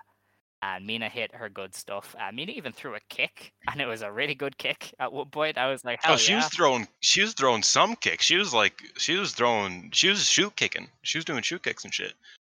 It was yeah. It Go I, I think. I think that like we kind of forgot that going into the five star last year, we felt the exact same way about Mina that we do this year, Mm. um, except without Joker Mina existing. That was that was probably the bigger downside. Is that big match Mina has become her being weird. Uh, I think that's probably the biggest like difference between this year and last year. But the five star last year completely was a renaissance for Mina. Mhm. Uh, it was a it was a complete redemption. She had one of the better, more consistent tournaments out of everybody, which was insane considering the the like fucking lineup last year. Even that you know, it, it felt like she was like, oh, she's good. She just doesn't get the chance to kind of like show how good she is all the time. And I felt like this match, again, not to you know get ahead of things, but I feel like this match kind of made me realize that maybe she has another run like that. Because like despite everything, I thought this match like this match shouldn't have been good. Uh, because there was a lot of bullshit involved. Like I mean, it started on the stage. She leaves her for dead. Mina has to you know run her way back to the ring, and then she gets beat up by the Koopa Troop, and it's just it's just a whole mess. Um, the finish involved the wrench, so it was like, uh, The finish was amazing. but. I thought that Oh no, it was amazing. But like, but when Momo brought out the wrench, it's like, oh yeah, I forgot. This is how Momo's tournament's gonna go. You know, what I mean, like that. That's kind of how I saw it. Obviously, the finish was similar to the Azumi finish uh, at the Cinderella s- s- first round. So I, I did like the finish, but I was like, oh, this is. I, I totally forgot that Momo's matches were gonna be Natsuko's matches. You know what I mean? I mean, I, I assume she just did this for the big crowd. I don't think she'll be like this all tournament long. I think you're having way more hope. Um, but yeah, I, I, I was like, ah, you know, but I thought that this match really overall was really, really good. Mhm. Um, I hope it's a sign of things to come from Mina. And after the match, Mina grabs Momo's wrench and is like, ha, I have it now, loser. Um, and then she's like, me, Saki, and Unagi are going to challenge you because Cosmic rules. Oh god. Boom. Not not in the match. No, that's the name. That's the name I've come up with for them. Right. Is that comics Cosmic Rules with a Z? That's their team name. That's I their see. sub faction. Is Comic Cosmic Rules. I, I why why are the Cosmic Angels always involved in the Artists of Stardom title scene? Like, It's oh, dude. like, when's the last time Queen's Quest had like a notable defense that wasn't in front of hundred people? I have no idea. They had that one. They had that one with Lady C that was like in the middle of no. Like maybe it was in Sendai. Like it was just in the middle of fucking nowhere. No offense, Sendai. I mean, yes, offense, Sendai. Fuck you. Um, like you know, like when's the last time they had even like a Korakuen shot? When's the last time Stars had like a notable? Has Stars three on three challenged shot. these belts since losing them that one time? I don't know. I maybe, Because I know, but I don't. I mean, they, the trio tagged, didn't they? Like, wasn't that a title match, or was that just a match? um, forget. I don't know. I know the wasn't the Break of Stars match also for the artist titles. Maybe that was the last time. Yeah, I think it, it was definitely since Cosmic Angels. Yeah. Like that. That's the last time uh, since the OG Cosmic Angels trio. Um, which is stupid. No, because yeah, them. Uh, it was Kid, Mayu, and Iida. They challenged at one point before okay. Iida got injured. That's just Uh, crazy. Um, yeah. I don't know. I, I'm not like I'm sure the match will be cool, but like, come on, guys, we we have more factions. It's not necessary. Like Stars Yeah. literally won that cage match, and we're like, yeah, we kind of want a challenge for the artist belts, and then just uh, n- never did. and then it's like, nah, DDM's going to. You're Yeah. cool though. uh, Like, what the fuck was that? no idea. But yeah, Cosmic Rules. Um, so yeah, I'm glad you addressed the post match because uh, I don't have to. Uh, the next match was Hmm. a Red Stars block match. This was Risa Sera beating Saki in just over eight minutes. Uh, this is the most boring match I've seen in a long time. Like they didn't do a whole lot. The crowd wasn't into it at all. Like this crowd died for this match, and the crowds weren't amazing, but like they they completely died. For I mean, they're Ota Ward crowds, Yeah. so like they they were at least decent. Yes. You know, like they had a, a certain level. But yeah, this match is just bigger matches. Um, but like they they were gone for this, and I don't like they didn't do great work either. Like Risa just kind of dominated the entire thing. Like if Saki got 50 seconds total of offense, I would be shocked. Like it felt like every time she came back, it would get cut off within like two moves. It was so weird. Um, just very very. uh, actually Rossy just told them to like not have a good match to bury Pro Wrestling Wave, wow, um, wow, because they have heat, obviously. harsh. Yeah. No, I like because that's the thing is that they've had this is their third match this summer. Um, and they've had better matches. at least one of them were better. I didn't see the the the second one they did, but the the first one I liked. Um, and I thought it was good. And this match just wasn't that. Obviously, that match had some hardcore stuff in it. Uh, so there was that. But still, I still think these two are both better than what this match kind of ended up as. Mhm. Um, and they both had better matches the day before, so it's it, it was a weird kind of match, and it even ended kind of weird because Risa Sera won with the air raid crash, which isn't like weird by any means. Like it's a it's a dominant move, but it was just like oh, so that was oh okay. I guess that's just the end now.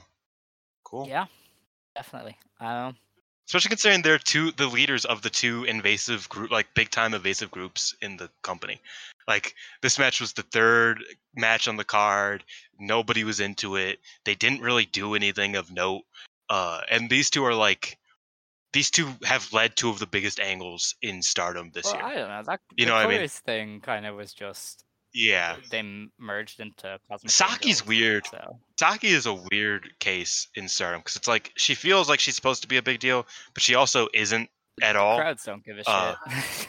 like yeah, that too. really just aren't into it. Um, poor girl.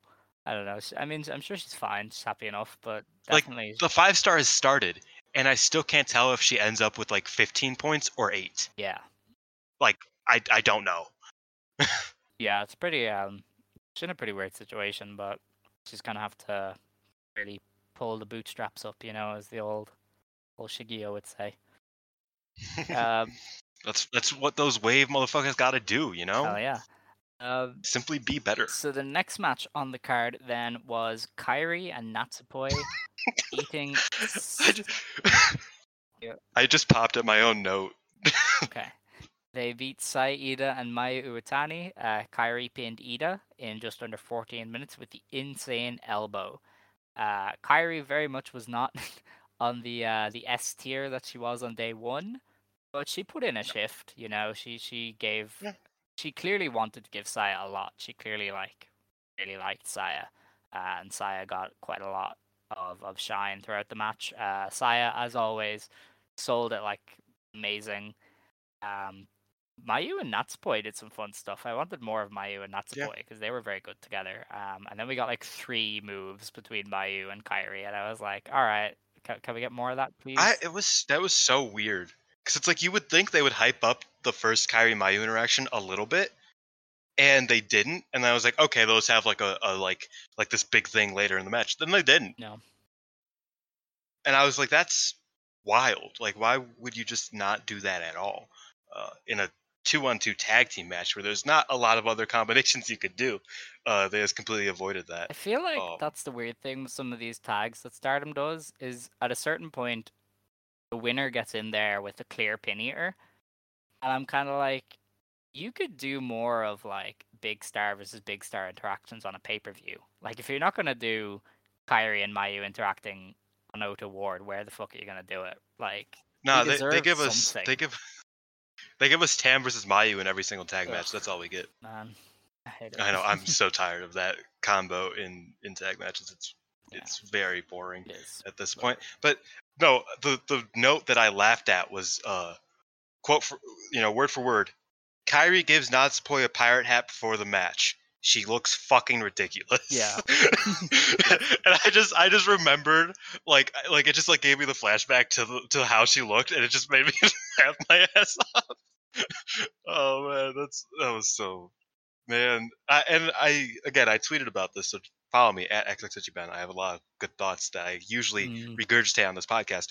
Um, but I think Kairi needs somebody uh, watching her wrestle on at you know at in her in her corner uh to make sure she doesn't she doesn't phone it in because like if you if you notice her singles match against Starlight Kid not great nobody was there to you know force her to be better her tag match with Tam Nakano against against Utami and Miyu not great because uh, Tam isn't gonna tell Kairi to wrestle harder her tag match with Natsupoi good, but not for any of like the the reasons that Kairi should be good. It was more just like, oh, Iida sold the shit out of everything Kairi did, and it, that that was great, you know. But Natsupoi isn't there to be like, oh yeah, Kairi, you need to be a little bit more stiff. You need to work a little bit harder. Like Kairi has nobody to keep her accountable in those matches. But in her tag with Mayu, Kairi was beating the shit out of Unagi, and it was great uh, in her tag with Anai, it was the best match that Kairi's had because if Kairi didn't have a good match, then I would be like, "What the fuck did you just do? Like, why? What? What the fuck was that?" And obviously, it's just like a.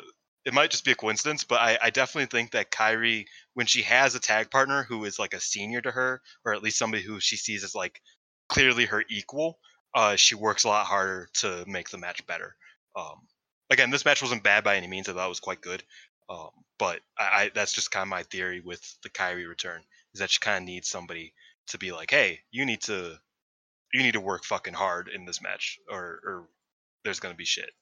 So Yeah, there's definitely a noticeable um I'm here to have fun Kairi versus let's get shit done Kairi. Um and you can usually Mhm. tell very quickly which one you're getting.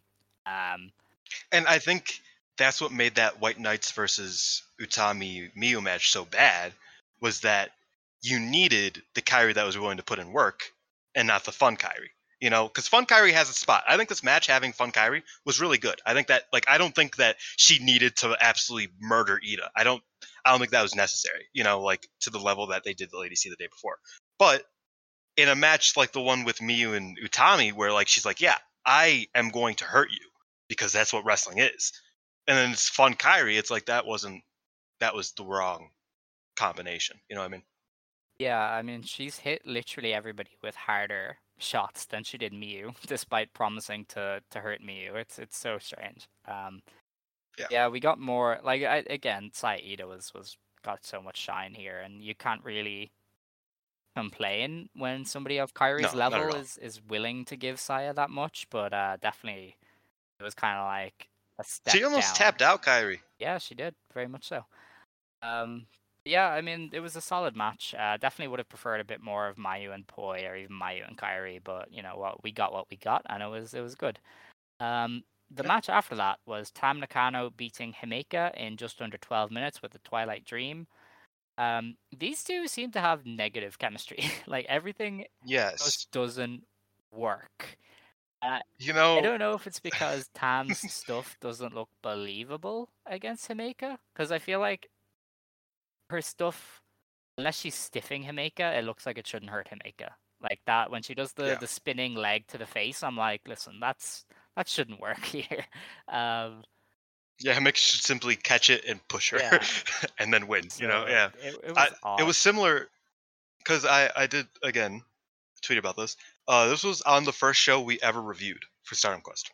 Uh, the last time they had a singles match, Jumbo and Tam, uh, was was on the first episode we ever reviewed. Again, it was in the five star um, at that point as well. Um, and I'm going to, I think it kind of stays the same. Uh, Jumbo versus Tam. My notes.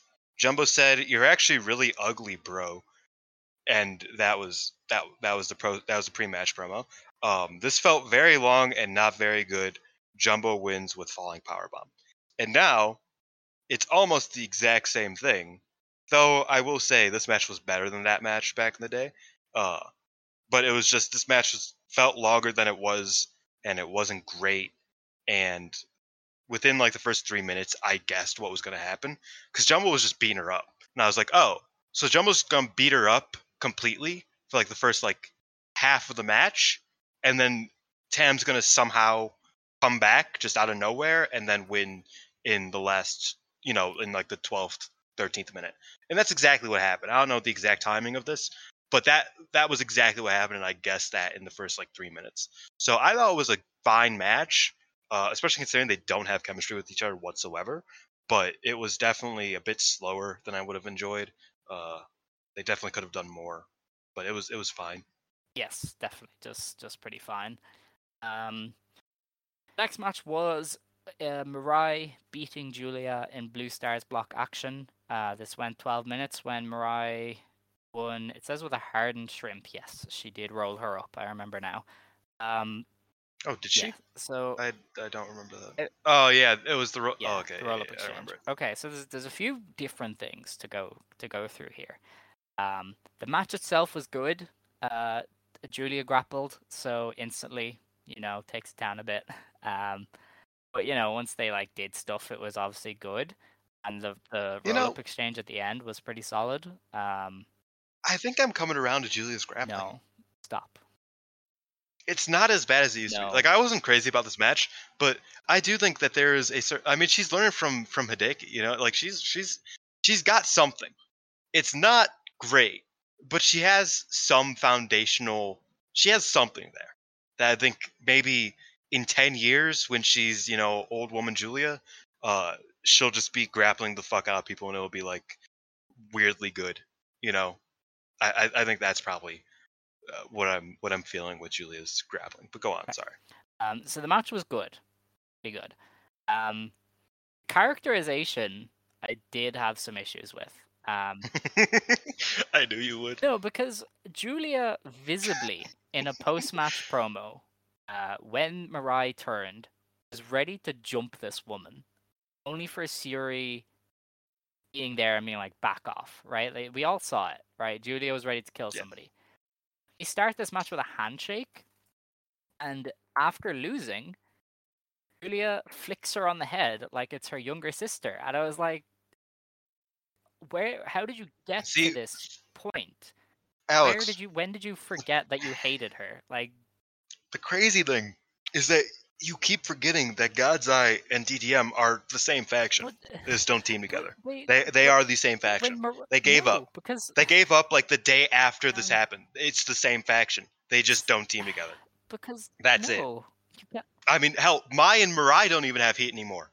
yeah. They were the they were the two that had the most heat. They don't even have heat anymore. They're they're the same faction. They just don't team together. I mean, hell, they teamed against each other more when they were the same faction than they do now. And like that's like like because DDM was always fighting itself. Like they were always having tag matches against each, against each other. It's the exact same thing.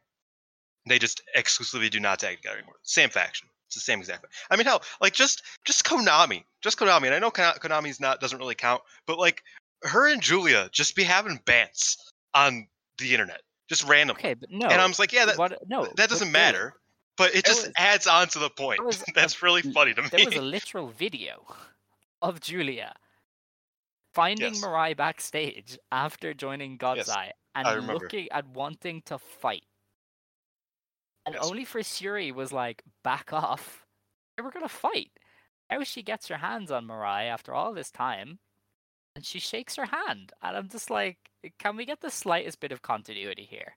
I don't like if you want to flick her head or whatever after the match, after you've lost, as like, a, okay, you did good, kid. I I understand, fine. But like, just slap the hand away at the start or something, right? Like, why would you shake her hand at the start if you've been waiting months to get your hands on her? Like that that that was just dropped, right? And I I don't don't appreciate that.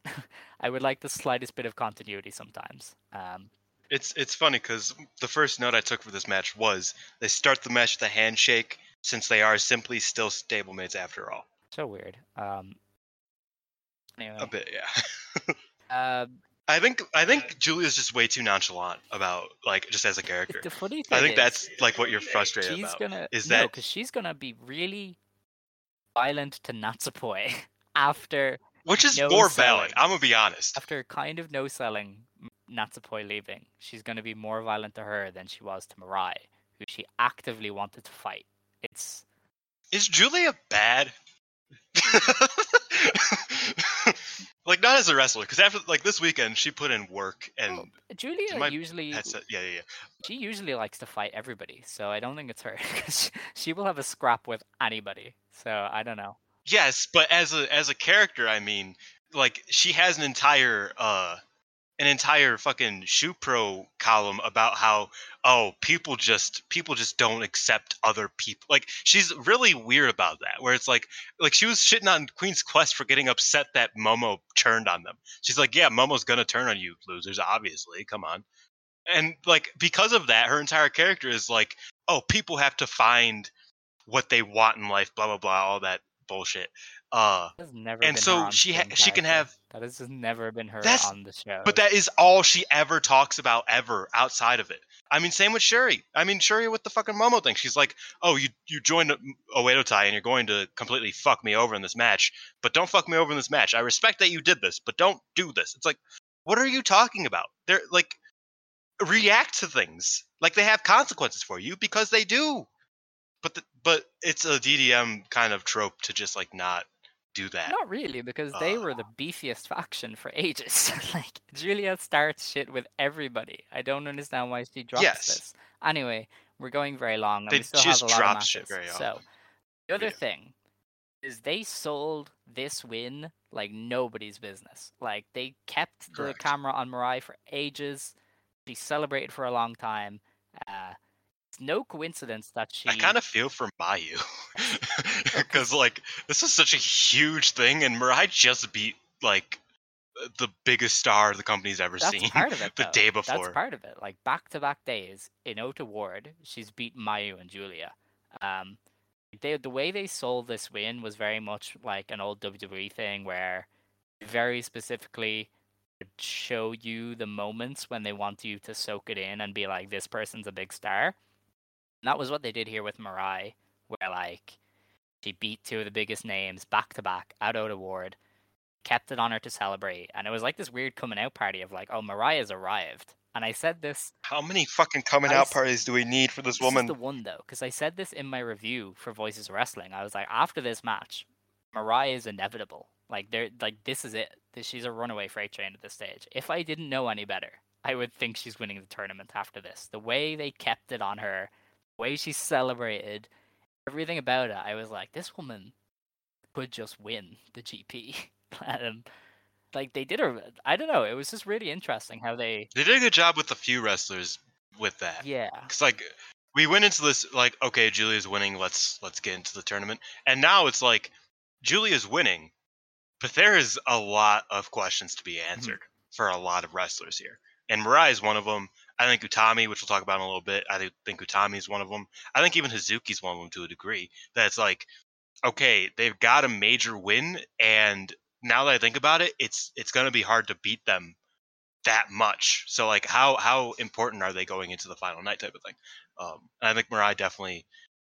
I, yeah, I mean, I agree. Mirai is inevitable, uh, similar to Thanos. I think. Uh, I don't watch Marvel movies, so I just assume that's who's inevitable. Um, yeah, Right. there's a wrestler called. Oh, it's it's fucking uh, Ace Austin, the inevitable. oh, okay, sure, why not? Um, Ace Austin is better than Mirai. I'm gonna say. I'm kidding. I'm kidding. Um, but yeah, no, just the way they kept it on her, the camera and stuff on her post match felt like a really like they wanted to tell us something kind of kind of moment. But I don't know if I'm reading too much into that.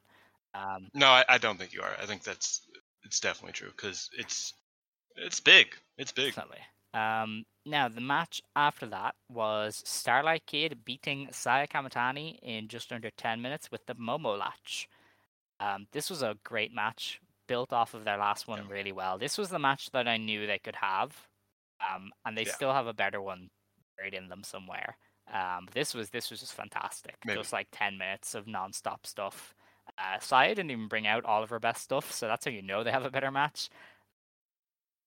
Oh yeah, this was like a a kid, a great kid match, not a great Saya match, which is slanderous, but it is still a good match. So like you know, it's, it's a backhanded compliment if you will. Yeah, I mean, I would say Um, this was the match of the show. Um, for Oh no. okay, all Wait, right. wait, sure. pause. This was great. This is fantastic. Uh, that's just. I mean, yeah, actually, that's fair. That's fair. Knowing you, that's fair. Okay, um, cool. Um, but I loved seeing the knowing your Momo taste. being pulled out. That was that was awesome. I thought that was great. Love. It was it was a move that I absolutely adored seeing. That also uh, pained me to see because I knew exactly what was going to happen. Um, the second she got that, I was like, "Oh, she's winning." Uh, the second that I even saw her get the electric chair, uh, I was like, "Oh, she's she's up there. She's gonna Mhm. win." And I was like, "Damn, that's that's wild." It is weird. Saya also sold the shit out of her. I do have to say though, it is a weird decision. Uh, three weeks after Starlight Kid cuts that promo, in tears about not being able to beat Saya, you just have her beat Saya. Um, and it's not a huge deal, Forehead. but it definitely felt like they could have made more of that. Instead, they were like, "Oh no, she's just winning," which Yeah. I guess makes sense. You want to, you know, 50-50 and whatever. You don't want to have one person go over too much. But uh, it definitely was weird that they did cut that promo and they were like, "Yeah, so we're gonna have you beat her in three weeks." um, Yeah. And it does make me worried uh, how 50-50 are going to do Tall Saya's tournament in general. Because, like, I want her to lose to some new people. and not just lose to Mirai, Natsupoi, and fucking uh and It Kid. won't matter. You know, she won't be white belt champion. Possibly. I haven't I haven't accepted that yet, Alex. So please Right, shut okay. up. Um, but no, like just matches that I've seen before, and Saya just losing those matches and other people getting their revenge on them. I was like, ah, that, that doesn't sound interesting to me. Uh, I'd much rather see like Hazuki beat Saya than see Mirai beat Saya. You know, I mean, I, I guess that's kind of what I'm saying. But uh, yeah, I mean, it was it was a good match. I liked it. Uh, it's wild that Kid simply won after everything. But I guess you know, Kid and Azumi have one thing in common. It's that they win when it doesn't matter. And I guess. Yeah. Um, but yeah, I just I don't know. I I thought it was a strange timing for for uh kid to win, but I, ultimately it doesn't matter, and it was a great match. So big ups to them. Uh, the main event then of the show was Utami Hayashishita beating Syuri in Red Star's block uh, in 14 minutes and 56 seconds with the hijack bomb. See, this was this is my fucking match right here. This is my match of the night right here. I, don't love this it- match. Like they spent the first third of it doing their grappling, and I remember just being like, "You you could have done more with that." Um, I don't know. I I I think there's been enough time. I think eight months, nine, yeah, eight months has been enough for me to be refreshed on this. Because like I watched this and I was like, I forgot how well just naturally their styles work together. yeah, you know, like just in terms of the pacing, in terms of the back and forth, and s- in terms of just basically everything to do with the match. I forgot that they were like, oh yeah, they just like it's not that they had this one crazy match that all the stars align. It's like no, they just actively work well together. They their styles just are perfect for each other. Um, and I kind of forgot that that was the case. Um, and I thought that this was just like kind of, yeah, it was one of the more like you know basic of their matches. I mean, compared to their two epics type of thing. Um, but I say this was better than their match in the five star last year. I would say this is better than uh, than a lot of matches uh, that I've seen this year in general. It's not like top, you know, best match of the year contender, but it's it's I thought it was really really good. Um, and I liked that Utami was able to kind of fall into the underdog role for once because I think we've seen her versus Syuri and yeah, Syuri always kind of had the advantage, but Utami was always the champion, right? Mm. Going into it. So there's always this sort of sense of like the champ's going to retain, even though, you know, it was never that clear for her versus Syuri.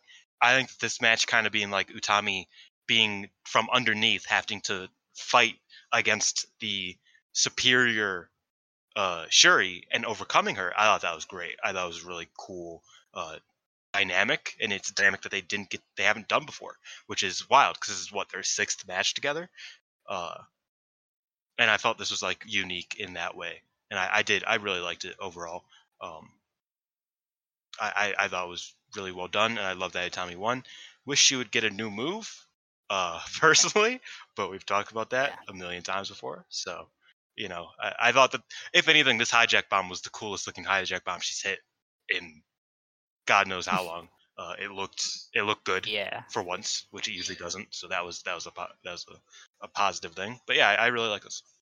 I don't know. It, it was very good. Um, not I'm not not denying that. Um, it, there was a big fight feel to it that uh, Yes. nobody else can really replicate. I will give them that. Like I, I was so excited just watching the entrances. Um, like there, there was one camera shot where Utami was like standing in the corner as Series Tron played, and I was like, oh hell yeah, we're we're doing this.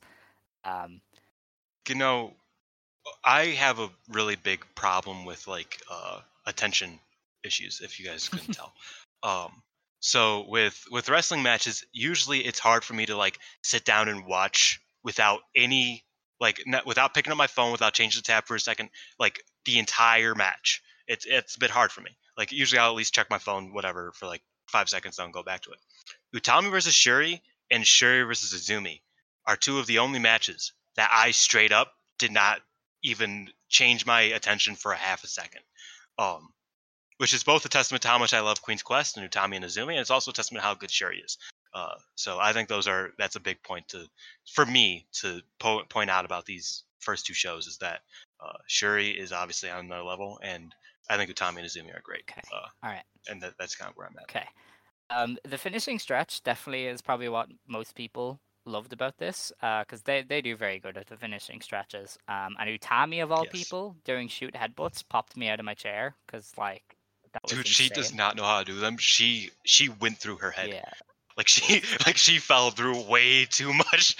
Like way more than like anybody's supposed to. Um, but I mean, that was that was She definitely the joy of it, with um like Utami having to pull that out, which obviously people have never seen her do. Um, and the finishing stretch then all around was done really well, and the uh, the way they built to the the pin was very good because you know the guy was doing the calls and he was getting more frantic because there was only ten seconds left. Um, so everything about that was really really great and definitely elevated the match a lot. Um, yeah, like it was it was a great a great showing for uh, the two of them. And uh, you know, the big thing is obviously that Utami gets her first win over Syuri. Um, I, I, I, I said this as well in my Voice of the Wrestling review. I feel like this raises so many questions. Like, is she challenging Syuri? Does she beat Syuri? Are we gonna do, G, you know, GP winner Giulia versus Utami?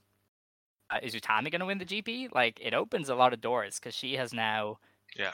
beaten Syuri, and that was the. Reintroduced herself. Yeah, that was the big thing, obviously, of her finally beating Syuri. And now the next time they wrestle, it's like who's gonna win, you know? So um, they opened a lot of doors with this one that that definitely keep things interesting. Um, and you know those two have more great matches, I'm sure, in the future. Because they are they are Stardom's just they are the biggest pairing. Um, now we do have two shows to preview, so we should get on to those. Uh, the first is on July. No, it is not July. It is August sixth of August in Niigata. Um, I always joke that's one day gonna trip somebody up, but not me.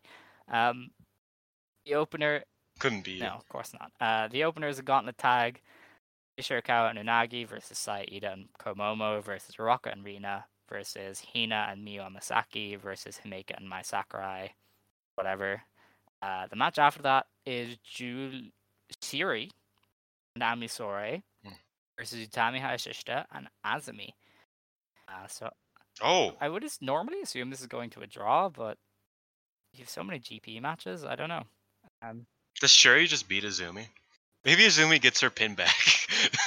Who knows? it probably Uh, will go to no, draw. I don't. I, I don't see them pinning anybody in the GP and tag. This is a good. This is a good tag match though. It is, yeah, no, it's a good one. Um, after that, we're into Blue Stars block action. Saya Kamitani versus Momo Watanabe. Um, God damn. imagine. I would have said Momo wins, I think Saya wins they're this. both on zero, so Momo probably wins. Let me-. Let me consult my uh my spreadsheet. I think yeah, this is this is a tall Saya win. Yeah, Um, I mean, there's a lot of ways to do it. I think Momo is probably going to get DQ'd a few times uh, in this Mhm. tournament to save her from having to drop too many points without being in contention final day. That's kind of how I see it personally. Um, but yeah, I think either way, I think Sai takes this. Yeah, well, I'm going the opposite for Momo. um, match after those Blue Stars block, it is Mirai versus Natsupoi. I imagine Natsupoi wins there. Hamburger. Oh yeah, so Natsupoi getting the win. I assume. Natsupoi, Yeah. Yeah. Uh, the match after that, oh wow, Blue Stars block Hazuki versus Starlight Kid. Hmm. I, I think Hazuki takes it. I I can see it. Yeah. I could. I honestly think that like it's interesting to have a dark horse kind of lead the pack Mhm.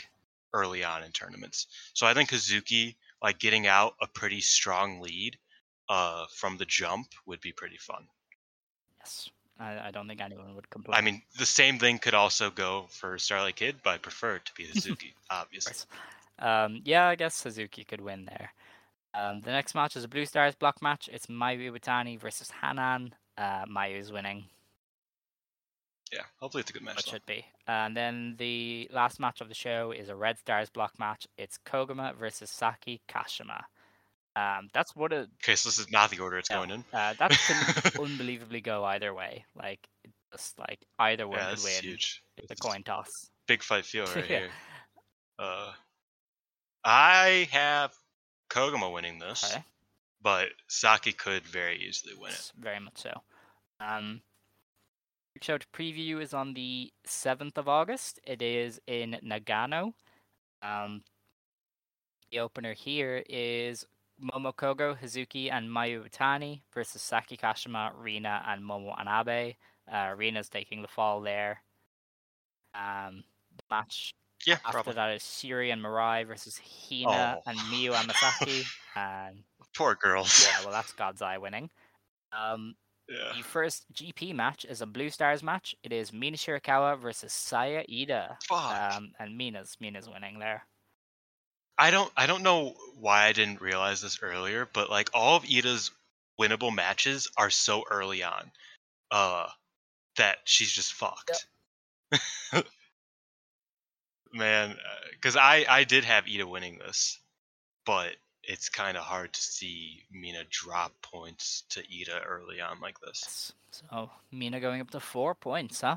Um, Nah, Iida wins. Iida wins. I can't. I can't turn my back on Gory. I can't turn my Alright. back on her. uh, the match after this Blue Stars block. Blue Stars block. It is Natsupoi versus Ami Sourei. Um, I would guess Natsupoi. Boy. Yeah. Um, the match after that, Blue Stars block again, Saya Kamitani versus Hanan. Uh, definitely. Hanan's getting thrown to the fucking wolves. After this, she has Giulia. God, that poor girl. Um, that's probably a Saya Kamitani win. In fact, she has Giulia on her birthday. She's gonna get decimated on her fucking birthday. That's crazy. Yeah, Saya wins. Uh, the next match is a Red Stars block match, Azumi versus Mai Sakurai. Uh, Azumi probably wins there to get her off the ground. Yeah. Uh, if she doesn't, we will have issues. Um, the next match is a Red Stars block match. It's Koguma versus Himeka. Um, yeah. Koguma going 3 and 0 isn't something I would expect, but I feel like she's one of the people who could beat Himeka. I think Himeka wins this. Uh, let me let me. Th- yeah, Yeah. yeah, I think I think Himeka probably Alright, wins this. Yeah. And then the final match is Red Stars block. It's Utami Hayashishita versus Unagi Oh, no. Um, nightmare, nightmare, nightmare, nightmare, nightmare. Do you remember last year's match?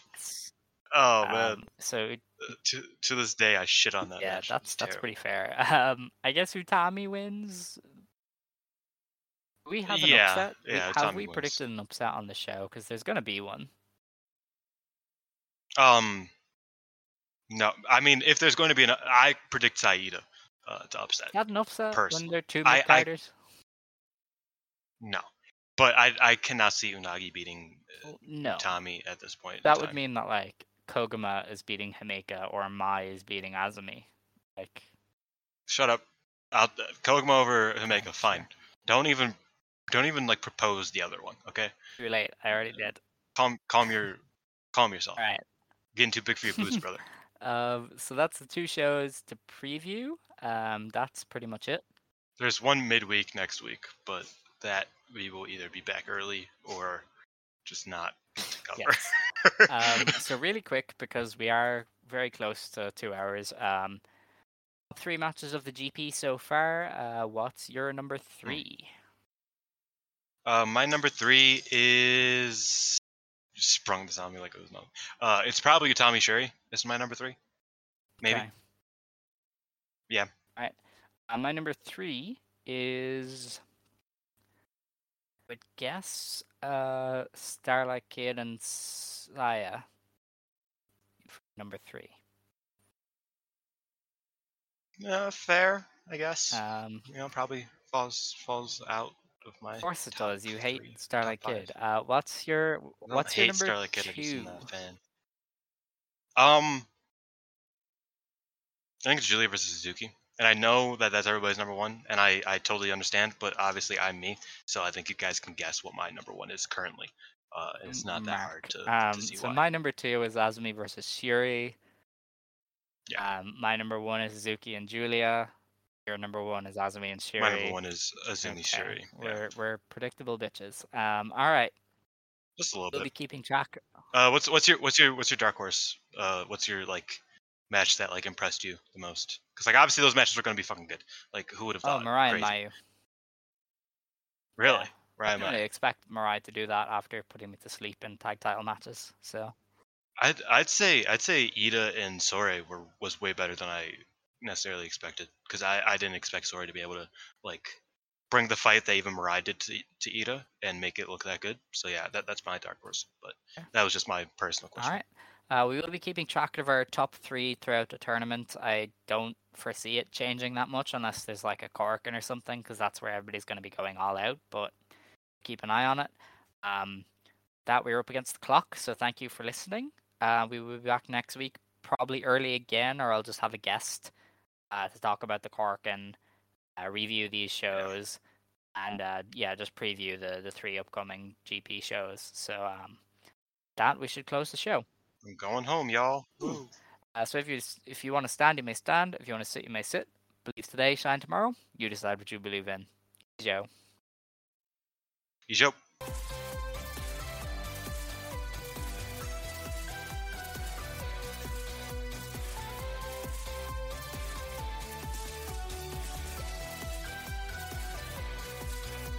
Lucky Land Casino asking people what's the weirdest place you've gotten lucky? Lucky? In line at the deli, I guess? Aha, in my dentist's office. More than once, actually. Do I have to say? Yes, you do. In the car before my kids' PTA meeting. Really? Yes. Excuse me, what's the weirdest place you've gotten lucky? I never win and tell. Well, there you have it. You can get lucky anywhere playing at LuckyLandSlots.com. Play for free right now. Are you feeling lucky? No purchase necessary. Void where prohibited by law. 18 plus. Terms and conditions apply. See website for details. Is inflation taking a bite out of your grocery budget? Andrews Federal Credit Union is here to help. Introducing our Inflation Buster Share Certificate with 5% APY for seven months now through December 14th. Bring your money to Andrews Federal Credit Union today. The Inflation Buster account must be open with new money. Andrews Federal Credit Union membership is not just for the military. We also serve the community. Visit andrewsfcu.org. Federally insured by NCUA. Membership eligibility required. APY equals annual percentage yield. Must have a $1,000 minimum balance to earn advertised APY.